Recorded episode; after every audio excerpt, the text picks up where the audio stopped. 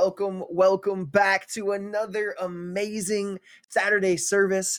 I hope that you are blessed. I'm so excited that you're here. Shout out to those on YouTube, um, those watching this later in the week, because uh, I pray it's a blessing for you as well.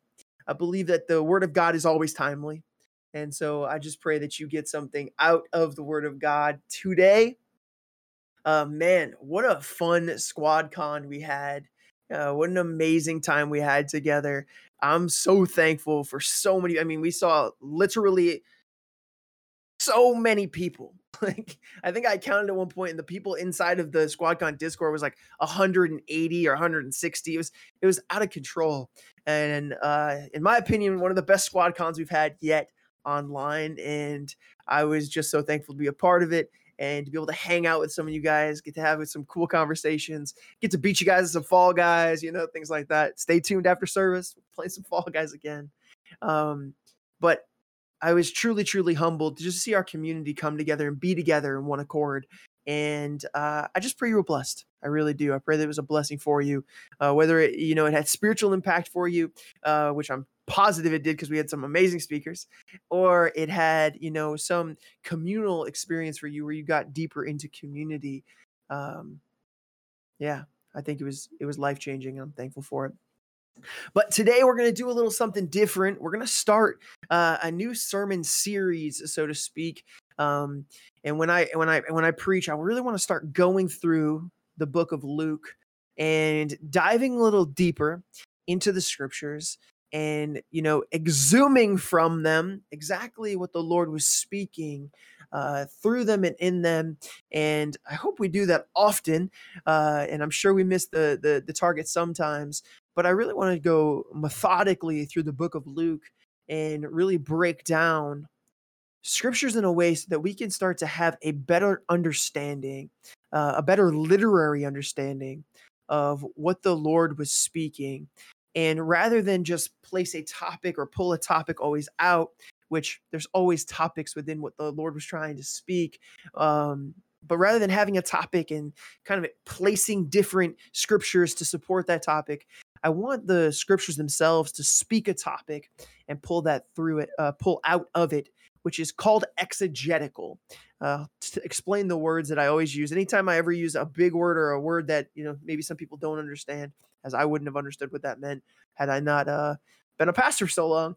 Um, I'm hoping that the, the word exegetical is something that kind of moves in the preaching uh, as I speak, because it means to extract from, uh, you know, take from the scripture. And it's it's really, really, really, really important um, to be able to understand the context of scripture so that we can dive deeper in our relationship with Jesus, so we can understand what he meant. We can live our lives in a way um, that is righteous and good. And so just jumping into the book of Luke to give you some background, uh, there's some, there's some, I guess, uh, what would they call it? Exohistorical or uh, historicity behind some of the words I'm going to speak that aren't coming directly from the Bible, but there's some evidences that we believe. And so some things that I would tell you that are pretty agreed upon within the theological community, so on and so forth, those that study the Bible. And one of those is that this book was written by a man by the name of Luke. Um, he also re- wrote the book of Acts, is widely believed. Um, most would say that he must have been some sort of physician or uh, learned man because of the way that he handles the scriptures uh, in the literary context and the way that he kind of statistically breaks things down. Um, it just makes a lot of sense that he was a physician. Uh, he would have spent a lot of time uh, with the Apostle Paul and would have learned a lot of what he knows and the things that he puts down in the scriptures from either the the Jesus's mother Mary, uh, just because his uh, accounts of her are so detailed. Um, And that's another reason why they think he was a physician, is because he's very detailed oriented in the way that he talks uh, and, and writes out the scripture. And so he gained most of his knowledge either from uh, Jesus' mother Mary and uh, a conglomeration with the Apostle Paul. And Luke in the book in and of itself, if you're familiar with the Bible, the Bible's broken down very interest, interestingly, but a lot of times there's information in the Bible that's repeated, and not just repeated in the same book, like trying to get a point across, but book after book repeated. There's four Gospels: Matthew, Mark, Luke, and John. And three of those Gospels are called synoptic Gospels, meaning they have synchronicity to them. They're showing the same story, um, usually from a different light or a different experience or a retelling from a different point of view.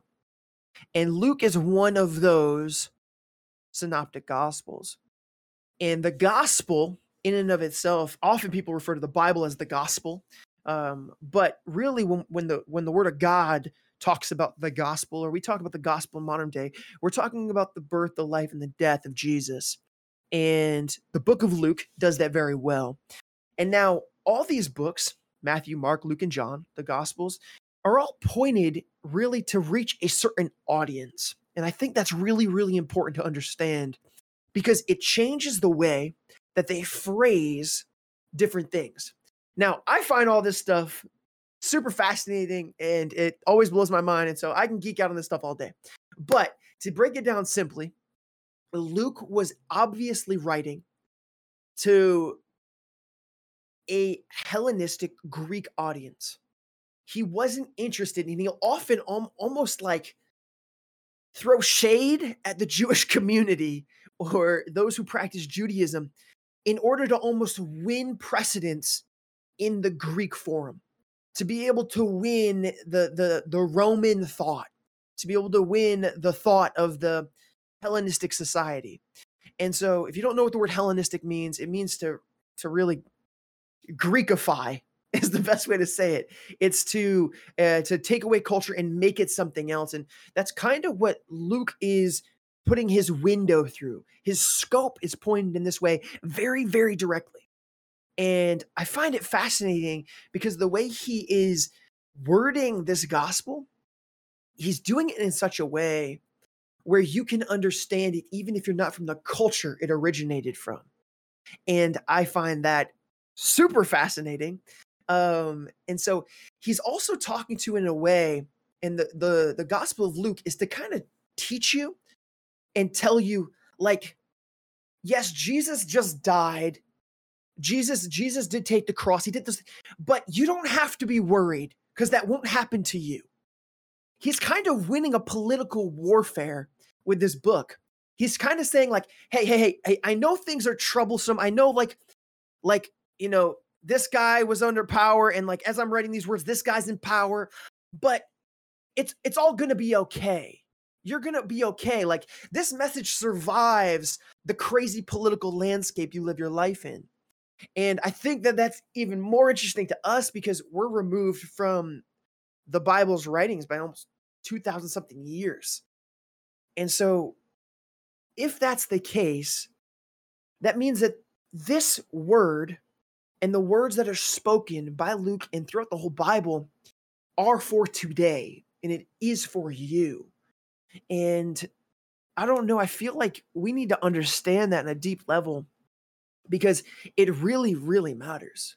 It matters for our perception. It matters to understand, like, this is not a dead book, that it's alive, that's speaking you today, that no matter what comes your way. And guess what? Even in America, even though you might feel like sometimes we're under certain dictatorships or whatever else, like, you don't understand how it was. like, like when you were living under Herod or some of his terrible sons, like, it was bad. It was not a good day. Yet Luke shows that everything's going to be all right. And I love that. I love being able to look into that. So today we're going to dive into Luke one, one through twenty-five. And I always find it interesting when you get into a book, how they started off. And so this is how it's uh it started off. And we're going to read through the scriptures. We're going to be going through a lot of scripture today and really trying to understand the Bible together. So Luke chapter one, verse one. Goes like this. Many have undertaken to compile a narrative about the events that have been fulfilled among us. Just as the original eyewitnesses and servants of the word handed them down to us, so it also seemed good to me since I have carefully investigated everything from the very first, to write to you in an orderly sequence, most honorable Theophilus, so that you may know the certainty of the things about which you've been instructed. So Luke starts this off pretty, pretty basic. He starts it off in such a way that he is proving the point that, hey, we've seen this. We've been around. And he's getting his eyewitness accounts from people that have been there, right? We're talking about Paul. We're talking about the mother, the mother of Jesus. Like, like they've been there. They know what's up. And he's just making sure, you know, like, like this is eyewitness material. I'm not hearing this secondhand from somebody. Like, we've experienced this. And he's putting the pen to the paper. And then he goes on to say, and so after he's made his grand entrance of like, hey, listen up. You need to hear this from me because I know. I know that I know that I know. Which is interesting in those words because that's a very, very, very, uh, in that time of writing, in the way that he wrote verses one through four, it is very script and very Hellenistic in thought and very like da, da, da, da, da. And that is not often how the Jewish people wrote. And then he gets into it and you can kind of understand where it deviates from that. And it's a little bit more imagery driven and a little bit more creative.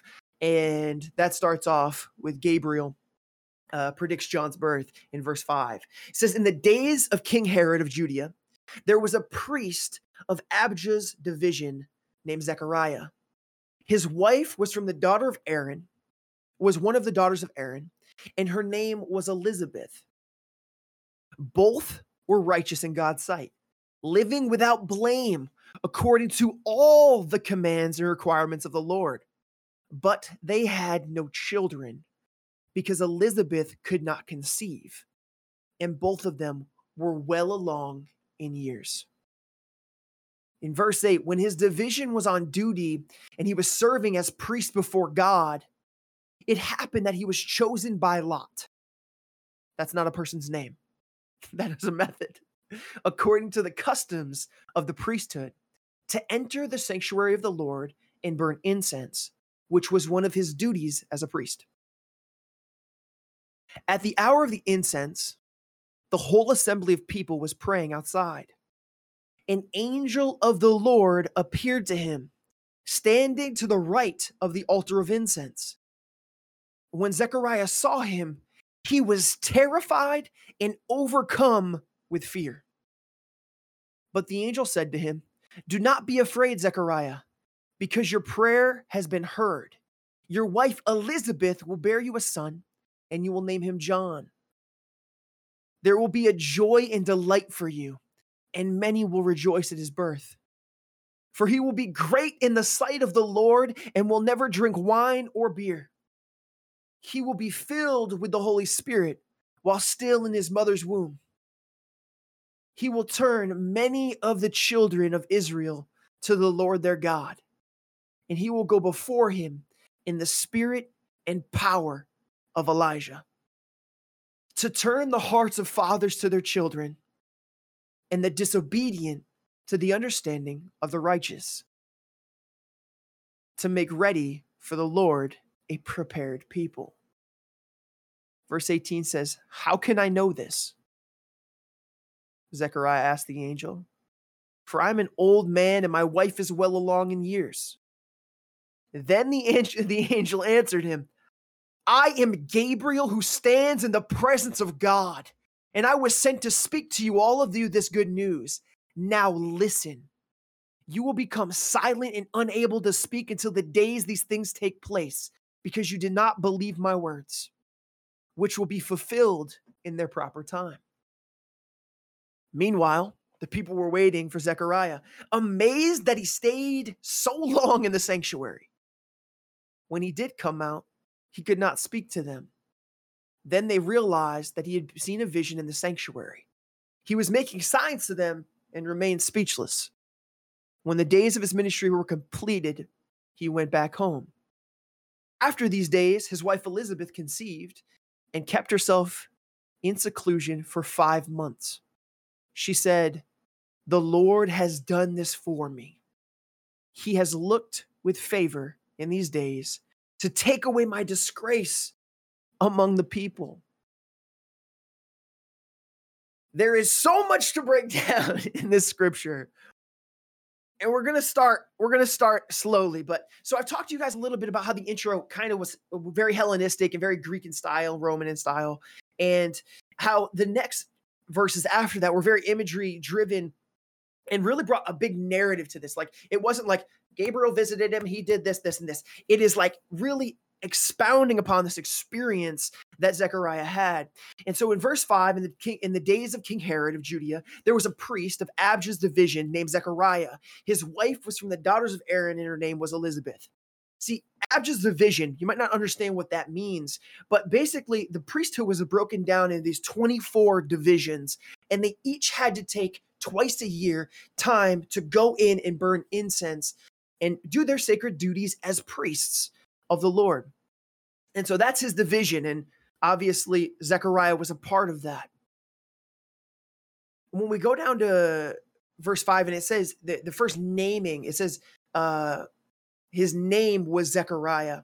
I find this always interesting because in the Old Testament specifically, you see this a lot, but even in the New Testament, you often see it explained as well. But names have a powerful, powerful, like, insane meaning. We just don't name our kids random things like Flower or Frost or whatever else. I'm not saying if you have those names, it's, it's weird or strange, but it's different. And you're just kind of named after an object. When, when the Jews named a child, it had a meaning to it. Or when their name was changed, it meant something significant. And so Zechariah's name is, and you can't make this stuff up, but it's remembered of Jehovah. And after reading through all those scripture verses, you can obviously understand why being remembered of Jehovah really matters, right? Because what you can't get from the context clues of just reading this, if you were a normal American sitting in your house, if you're maybe a normal, um, you know, uh, Australian sitting in your house, you might not be able to understand the breakdown of why this was so significant. These were tribal people. But their their whole mainstay was really what they could produce. And whether that be what they could produce from their fields or what they could produce from their womb, it really mattered. But more so than what they could produce was this idea that they could be in the line of the Messiah. That somewhere along the line, that if I was a woman, I could produce Jesus or one of the great men or women of old. Maybe you could be the one that bared Elijah. And so there was an extreme pressure on females to live up to this worth that came through childbearing. And you wouldn't understand that from reading the text of how crazy it was and how much shame that Elizabeth dealt with and lived with unless you understood the context that this was her world. Her world would have been whether she could give kids or not. And so when it breaks it down further and it says both were righteous in God's sight, living without blame according to all the commands and requirements of the Lord, then you would have in your Jewish mindset, you would understand then obviously this woman would be bearing much fruit, that she would have, have bared many children, because if you are righteous in God's sight, of course you're going to have bearing fruit. And in verse seven says, but they had no children, because Elizabeth could not conceive, and both of them were well and long in years. And that's kind of like a gotcha moment. That's like one of those moments that's like, one does not line up with the other, because her inability to conceive children, the community would look at her and think of that she was unrighteous, that for some reason she was living out of God's favor. And that is the reason she did not have the ability to produce children. Messed up. But it meant everything to these people. And in this time and understanding, you have to understand, this is a huge deal, man. This is huge. But even through all of that, Zechariah's name means remembered of Jehovah.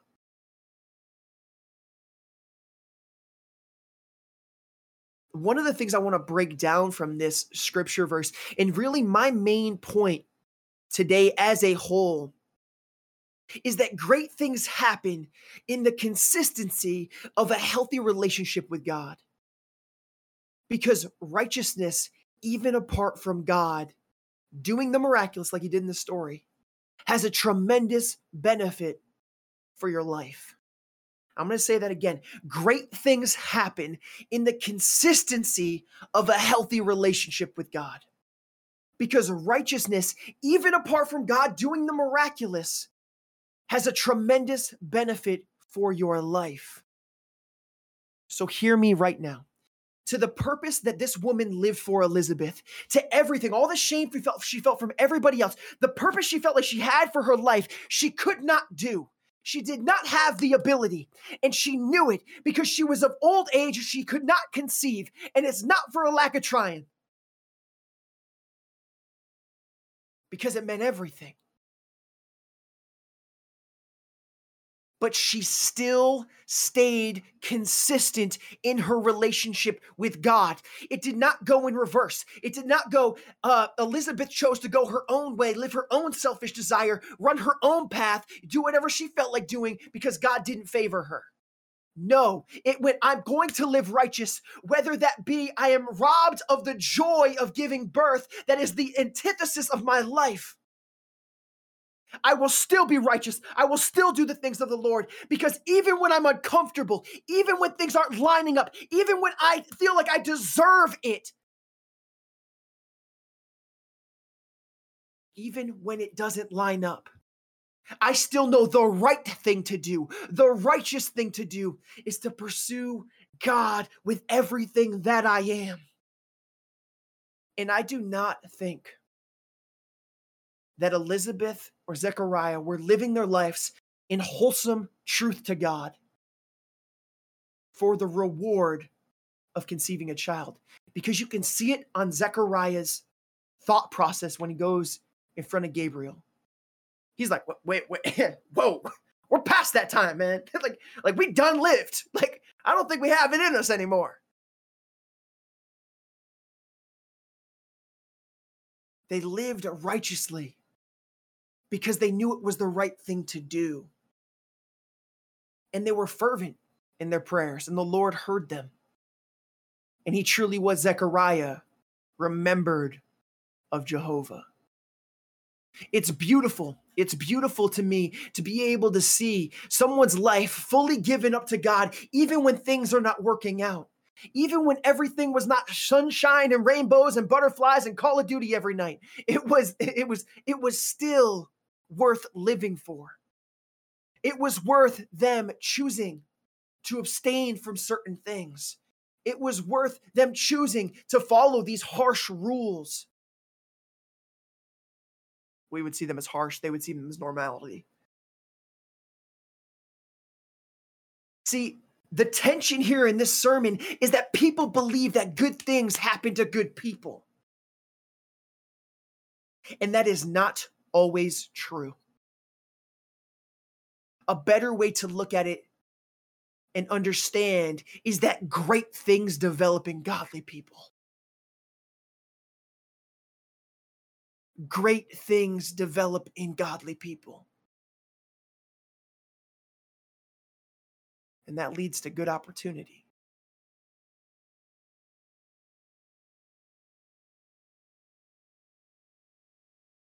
Good things do not always happen to good people. Great things happen to godly people. Because you are developed when you become godly to look more like Him. And when you live a life that is more like Him, it changes the way you are perceived by society. It changes the way you are perceived by your friends, by your family. Because when you are living your life in a great way, applied to God, the fruit you bear is undeniable. Great things develop in godly people. And because of that, it gives you good opportunity.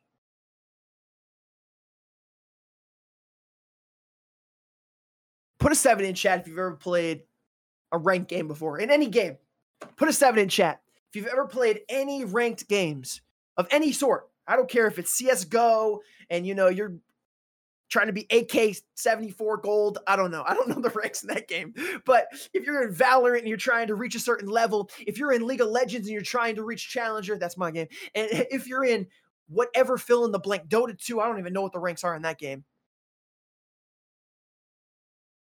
As you're going through those games and you're playing ranked, yeah, we got people playing ranked all over the place. Oh, yeah, you can play ranked in Final Fantasy. That's true, isn't it? You can go into like hardcore modes, like ranked. I, f- I feel like there's always competitive. There's always ranked in a game, right? People create ranked. There's like ranked Minecraft, right? Like where you can like speed run it faster than somebody else. There's always ranks. And if you've played in a ranked game before, you will understand the dreadful rank grind. You will understand the toxic grind it takes on your soul sometimes.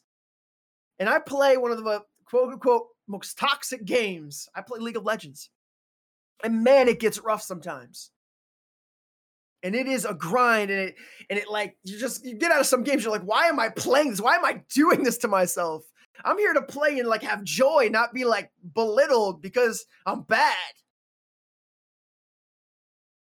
Statistically, though, if I was to poll you guys in whatever game it is that you play, statistically, we probably are in the lower ranks of the game, right? Like, and so League of Legends, there's iron, bronze, silver, gold, diamond, or platinum, diamond, masters, grandmasters, challenger.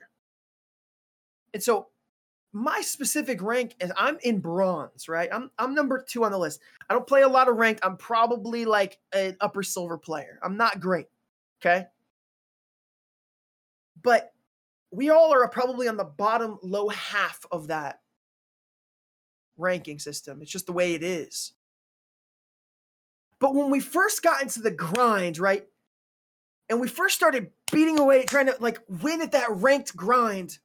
We all had it in our heads one hundred percent. Like, oh, I'm going to carry you. I know, I know my friend said that they couldn't do it, but, but trust me, you haven't seen my skills in Rocket League, bro. You haven't seen my skills yet. And so, you know, you get in the grind and you're like really, really, really, really like you're hammering games away and you're just like, why do I have a fifty-one percent win rate? like, like played three hundred games and I've won one hundred fifty-one of them and lost one hundred forty-nine. This was supposed to look different. It does. You just don't go in there and then like win three hundred games in a row. It's just not normal. There's some exceptions to the rule. If you're one of those exceptions, praise God for you, man. You know what I mean? Sign me to your esports team. But for the most of us, it's a grind and you go back and forth, back and forth. But no matter how well you play, no matter how perfectly, I mean, if you're the best, I can bring a challenger player into my bronze games and I can promise if he plays enough of them, he will eventually lose. Because no matter how perfectly your team has participated, no matter how good you are at whatever fighting game it is, one-on-one, you eventually will make a mistake. We're human. Or you just run into someone that's slightly better than you. You just get beat. The bottom line is that eventually you lose. See, the key to ranking up in League or Val or Overwatch or Multiverse, who's playing Multiverse these days?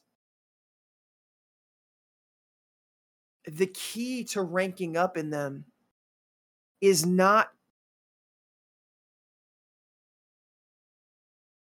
it, it's it's not to just win every game. That would be the best. It'd be the, the the the optimal way. The key is to ranking up in any competitive game is to be consistently winning. And so what that means is winning six out of ten games. But with that comes four losses. It's about making consistent right decisions over a long period of time. And that's how you win.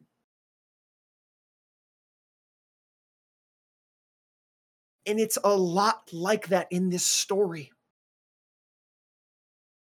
That Elizabeth, even in her old age, do you think she never struggled? Do you think she never thought about deviating? Do you think Zechariah never thought about getting frustrated that his beloved Elizabeth couldn't do and live to the antithesis of her life?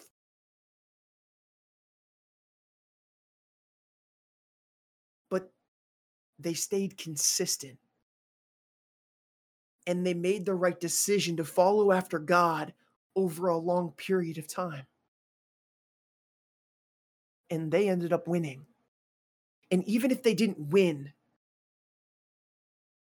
the, so to speak, grand prize of her being able to live to the purpose that she felt she was, she was destined for,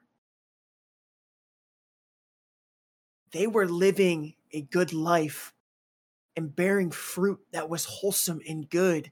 And they found respect because of it. They were making the right decisions over a long period of time, and it paid off.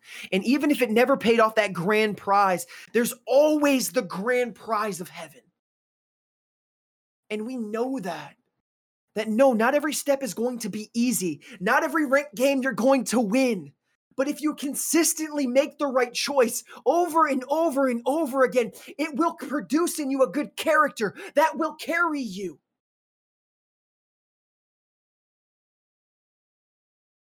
Great things happen in the consistency of a healthy relationship with God. Because righteousness, even apart from God doing the miraculous, has a tremendous benefit for your life. I think Zechariah and Elizabeth were probably amazing people.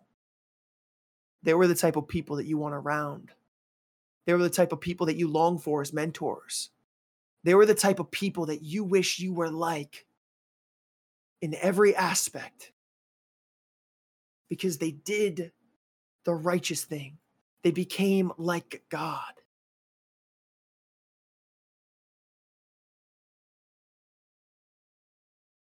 See, even in verse six and seven, when it says both were righteous in God's sight, living without blame and uh, according to all the commands and requirements of the Lord. But they had no children because Elizabeth could not conceive, and both of them were well along in years. This shows that goodness does not qualify you to a life of no suffering.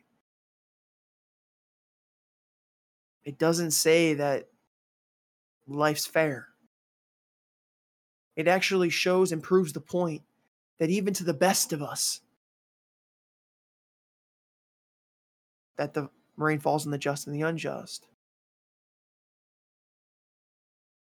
But what I want you to take from Elizabeth in this story is that she stayed dedicated even through the pain, even through the lack of purpose, even when the when when it looked gloom, like she was at the end of her of her days. She was at the finish line almost. And yet the Lord still remembered her. Even when you're going through all the junk of life, your dedication to the Lord and being unwavering is a trait that should be sought for. We've allowed ourselves in modern day society and Western culture to just be thrown from wave to wave and be guided by our emotions and allow people to throw hissy fits and have, you know, and have fits of rage or this or that because, well, they were angry. They were feeling a certain way. Sometimes it's not about your feelings. Our dedication to God is past what we feel. It is deeper than that, because the deeper, the, the meaning is deeper than that. It's deeper than the, me feeling like wanting to praise God in the morning. It is deeper than being angry and committing something stupid. It's deeper than my feelings of, well, I love them. It's deeper. It is bigger than your wants or your desires. It is consistency over a long period of time. That is the righteous thing that produces in you good fruit.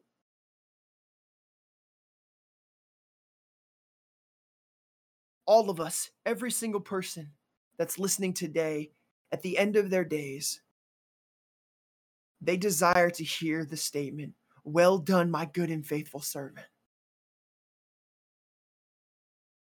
But sometimes we lose sight of it.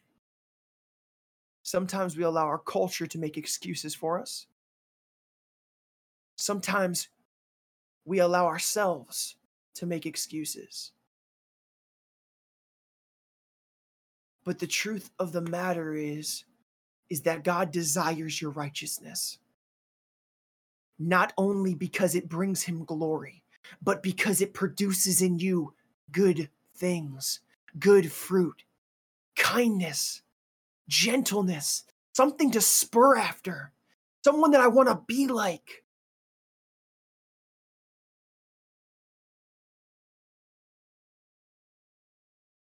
Zechariah in verse eighteen says, "How can I know this?" Zechariah asked the angel, "For I am an old man, and my wife is well along in years." This wasn't just miraculous because Elizabeth couldn't have kids. It was miraculous because of her age. It was well beyond, like, there was so much at this, th- th- this uh, time in her life, statistical data that I cannot have kids. That this was an utter miracle by God.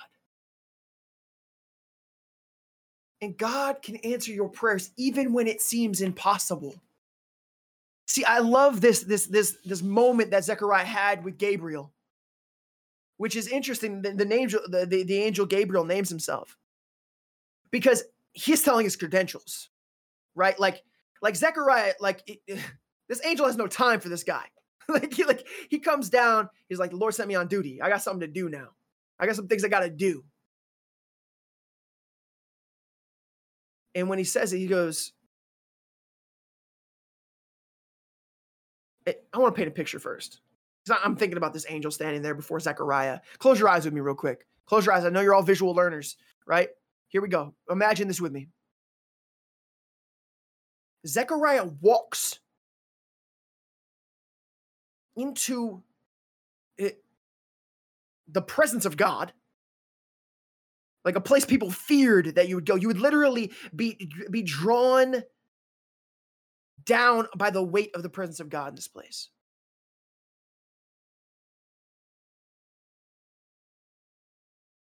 And he lights the incense.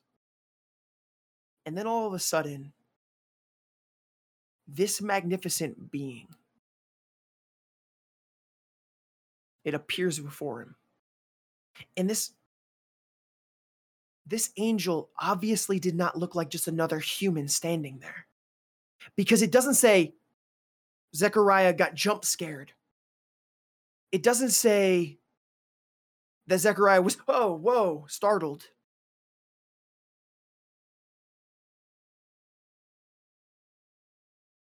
It said that when he saw him, he was terrified and overcome with fear. He's looking upon a being that he has never seen before.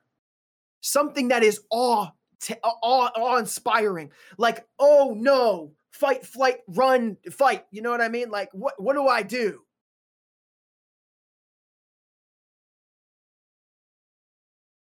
And even standing before him, this obvious, different worldly being, he has doubt. But... Like, could you imagine standing before this magnificent creature? It's like, but how can I know this? like, like, like, I feel like I would just be like, okay, man, whatever you say, man. I'm just trying to get out of here real quick. I'm, I'm done with my duties. I've lit the incense. I'm out. I ain't trying to make this a strange fire situation to get eaten up, you know? Like, you would understand that if you understood the Bible. How can I know this? And then Gabriel, I feel like Gabriel get irked at this point. I don't know if angels have emotions or whatever else, but I feel like he's irked. Because he goes, I am Gabriel who stands in the presence of God. Like, this is serious, man. He's like, he's pronouncing himself now. He's like, how dare you, you insignificant being. Like, like dare you, do you know who I stand before day and night? I was sent to speak to you this good news. Now listen, you will become silent. And he pays a price for his lack of faith. Now, just a few verses before that, this was the same guy that God is going off about, about how righteous and good and upstanding is. But because of his lack of faith in this moment, and we've seen this time and time again throughout the Bible. Now you'd be like, man, he was just he was just asking a question. You know what I mean?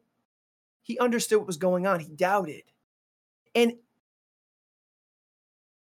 his doubt matters, because what Luke is doing and what was trying to be proven by Gabriel in this situation is not, and what was trying to be proven by God is not the fact that like he's not going to do it or like whatever else. It's the fact that he's proving in this specific situation that I've told you something and you chose not to believe. And you'd be like, it's not that big of a deal, guys. It's not that big of a deal. But it matters so much because he's the example for us. And so, yeah, he takes a deeper punishment than you or I would for doubting God in that moment.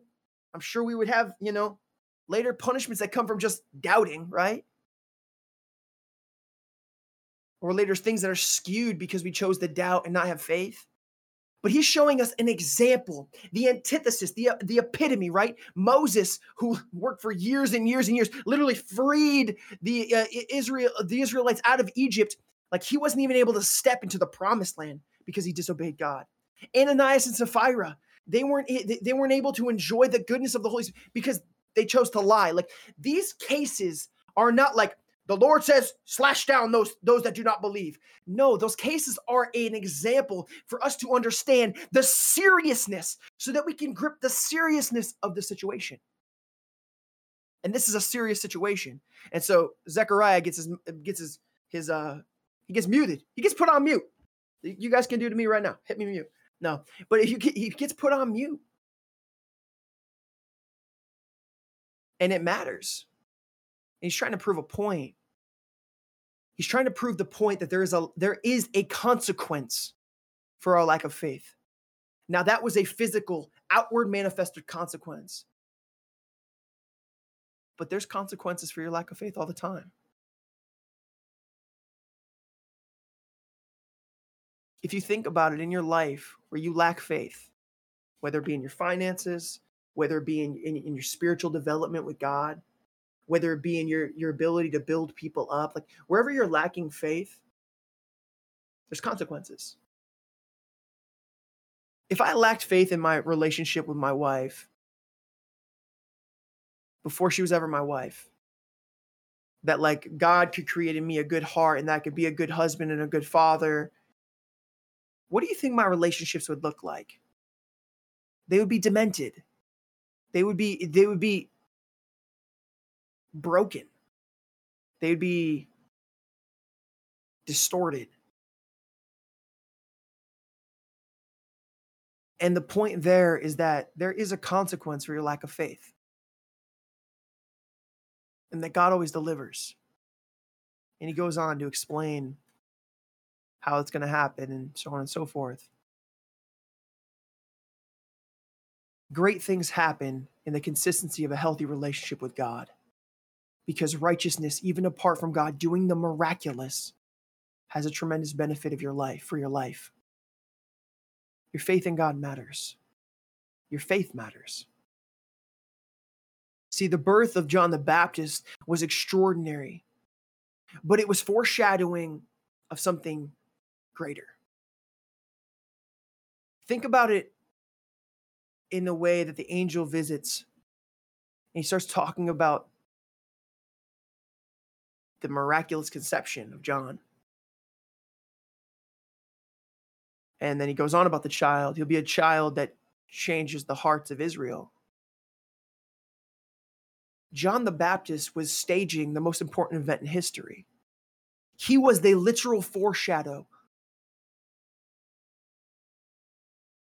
The, the, the gate, so to speak, for the birth of Jesus. Could you imagine God caring so much about this situation that he does the miraculous, that he that he enters in such a way, even at the end of life, performing a miracle, and even through all of this goodness, it's still leading to something greater.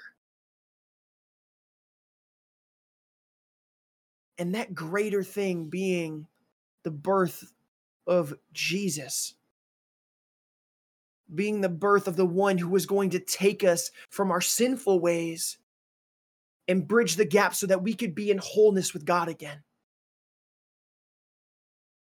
you might not understand a lot of what I said today. If this is your first time, you're never hearing about the Bible or understanding God, like I'm sure you can understand the main points and the concepts that I'm, that I'm talking about.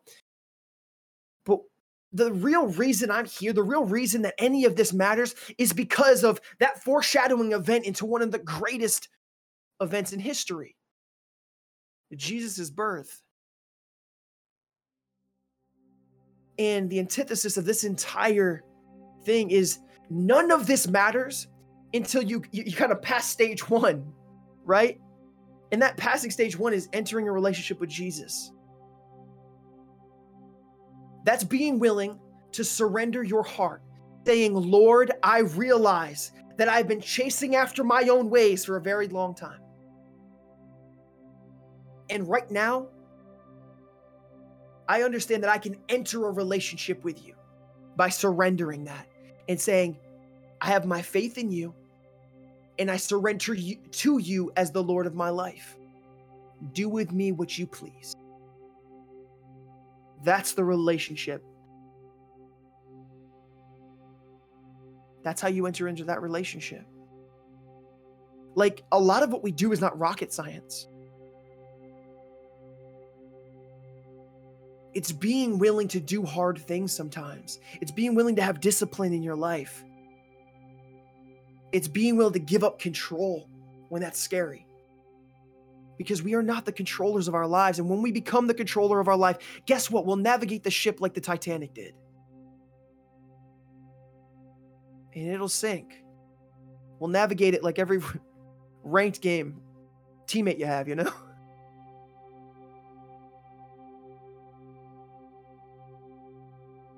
You can have that relationship with God. That's all it takes. Listen, I truly believe every human makes mistakes, and we often repeat them. And it's a great example in Romans seven when it says, for what I want to do, I do not do. But what I hate, I do. But when you make mistakes, do you stop playing ranked? Or do you continue to just try and get better? The odd thing about that statement is it's a little different in your relationship with Jesus. Because you honestly don't want to try to get better. When you try to get better, it ends up worse. The key to your relationship in Jesus and the way you rank up is learning how to let go. And I almost said, let go and let God. But learning to let go and have let God have control. It's willing to fall back into his principles, into his ways, into his righteousness. And realize that he loves you more than you could ever love yourself. And that he has a purpose and a plan for your life. And here at God Squad Church, we believe so heavily that you can discover your purpose.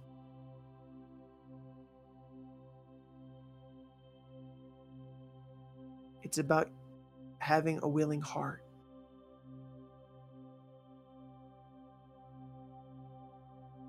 God will consistently make up the lack that you have.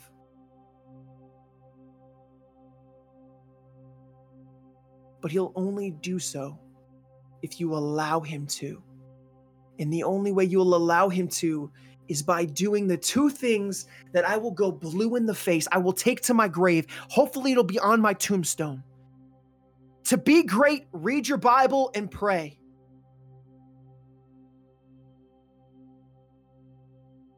Read your Bible and pray. Daily, every single day. It is more important than the food that you'll eat today. It is more important than the water you'll drink or the sleep you'll get. Read and pray. That is how you live a consistent, righteous life. And by living that consistent, righteous life, that's how you become great. If no one told you they love you today, I love you with my whole heart. Wow. Uh, that was... I was taking notes on that sermon. I don't know about you guys. I was, uh, I was blessed. I was blessed by that, and um, that was. I'm speechless from it, to be completely honest. I um something that I do with my small group every single week, my X P group, is I take questions from the sermon that was preached on the previous Saturday, and I was I was sitting over here writing the notes, writing down questions, and I was like, man, like it was good stuff. If you missed any portion of what Pastor Daylight just preached, Um, God was speaking through him. That was an anointed message. Um, just grabbing scripture and allowing the scripture to move, and so that we can relate it to our lives, be able to apply it, to live that great life, to be consistent in what we are doing. And so Pastor Daylight, uh, just appreciate you, man. That was absolutely, uh, that was very, very powerful. That was extremely powerful. Um, so I hope that you were able to hear that today. And hey, uh, if it, you know, he was talking about your relationship with God and what it looks like to truly surrender your heart over to him. And, you know, sometimes we do, sometimes we do a prayer of salvation, but you don't just have to say some specific words in a prayer. Really, when you are allowing God to make changes in your life, when you truly give that, sur- when you truly give all that control that you have in your life over to Jesus, and you allow him to take control, that is the moment that you start a relationship with Jesus Christ. And he explained that. And so, hey, if you did make that decision today, we want to celebrate with you, and we want to let you know that this is the most important decision that you will ever make in your entire life. Maybe you made that decision for the first time today. Maybe you rededicated your life because you realized, I've been trying to take control for so long over my situations. I've been trying to take control in this area of my life. I've been trying to take control in that area of my life. And I'm not consistently living a life that is obedient to God. I'm not reading my Bible daily. I'm not praying daily. I don't have that relationship. If you made that decision today, hey, we, like I said, we want to celebrate with you, and that is absolutely amazing. So if somebody can type exclamation point connect in the chat, somebody did it before, but type it in there again. If you made that decision today for the first time, or even if you re- rededicated your life, hey, I would I would encourage you, click on that link and fill out that form. We want to be able to help you on this journey. This is not just a one-time thing where, hey, I just made a decision and now I'm good for the rest of my life. No, it's like, hey, I just made a decision decision and I want I want to be consistent. I want to live that consistent life like Zechariah and Elizabeth did. I want to be able to do that. We want to help you on that path to be able to do so as well. We want to give you resources, answer any questions that you may have. So hey, click on that link, fill out that form with as much information as you feel comfortable giving. If you made that decision today, we would love to be able to walk beside you as you continue your relationship with Jesus Christ, as it is the beginning of something brand new in your life, and it's absolutely amazing. So congratulations to those of you, whether you're watching right now live or if you're watching later on in a V O D or a YouTube or whatever it might be. Hey, we want to congratulate you as well. But anyways, guys, um, as as we continue to move out of uh, of the time, the uh, sermon time, uh, we're gonna move into a time of offering right now. And hey, I want you to know, if this is your first time here at God Squad Church, we want to welcome you, but we are not asking anything from you. We want everything for you. We do believe here at God Squad Church, though, that our our giving, our our offering, when we give of our finances, that it is a form of worship.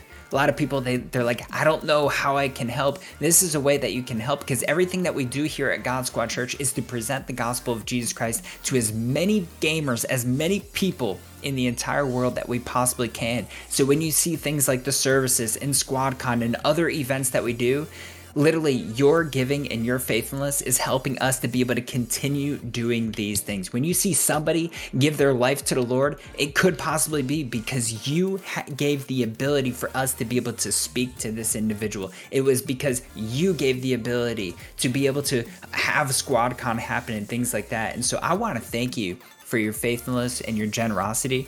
And so, uh, like I said, I do believe that it's a form of worship, and there are multiple safe and secure ways that you can give to God Squad Church. You can do so by going into the panels below, clicking on the give link. That will allow you to be able to use uh, PayPal. You can also go to our website at god squad church dot com. In the top right corner, you'll see a little give tab. When you click on that, it will allow you to be able to give, whether it's monthly, uh, weekly, recurring donations, or even a one-time if you would like to do that as well. And then finally, if you're a U S resident, you can use something called text to give. And all you need to do is text any amount to the number eight four three two one. It will allow you to go through a couple of different setups, and the first time that you set it up, it will then automatically be doing that. And so you can definitely do that through text to give as well. But once again, I want to thank you for your faithfulness and generosity. Uh, God truly blesses and provides for those people that are doing what he has called us to do, to not only give, but give generously. And so we want to thank you, and we appreciate you so much for all that you guys do, so that the gospel of Jesus Christ can continue to go throughout the entire world and to gamers all over the entire world.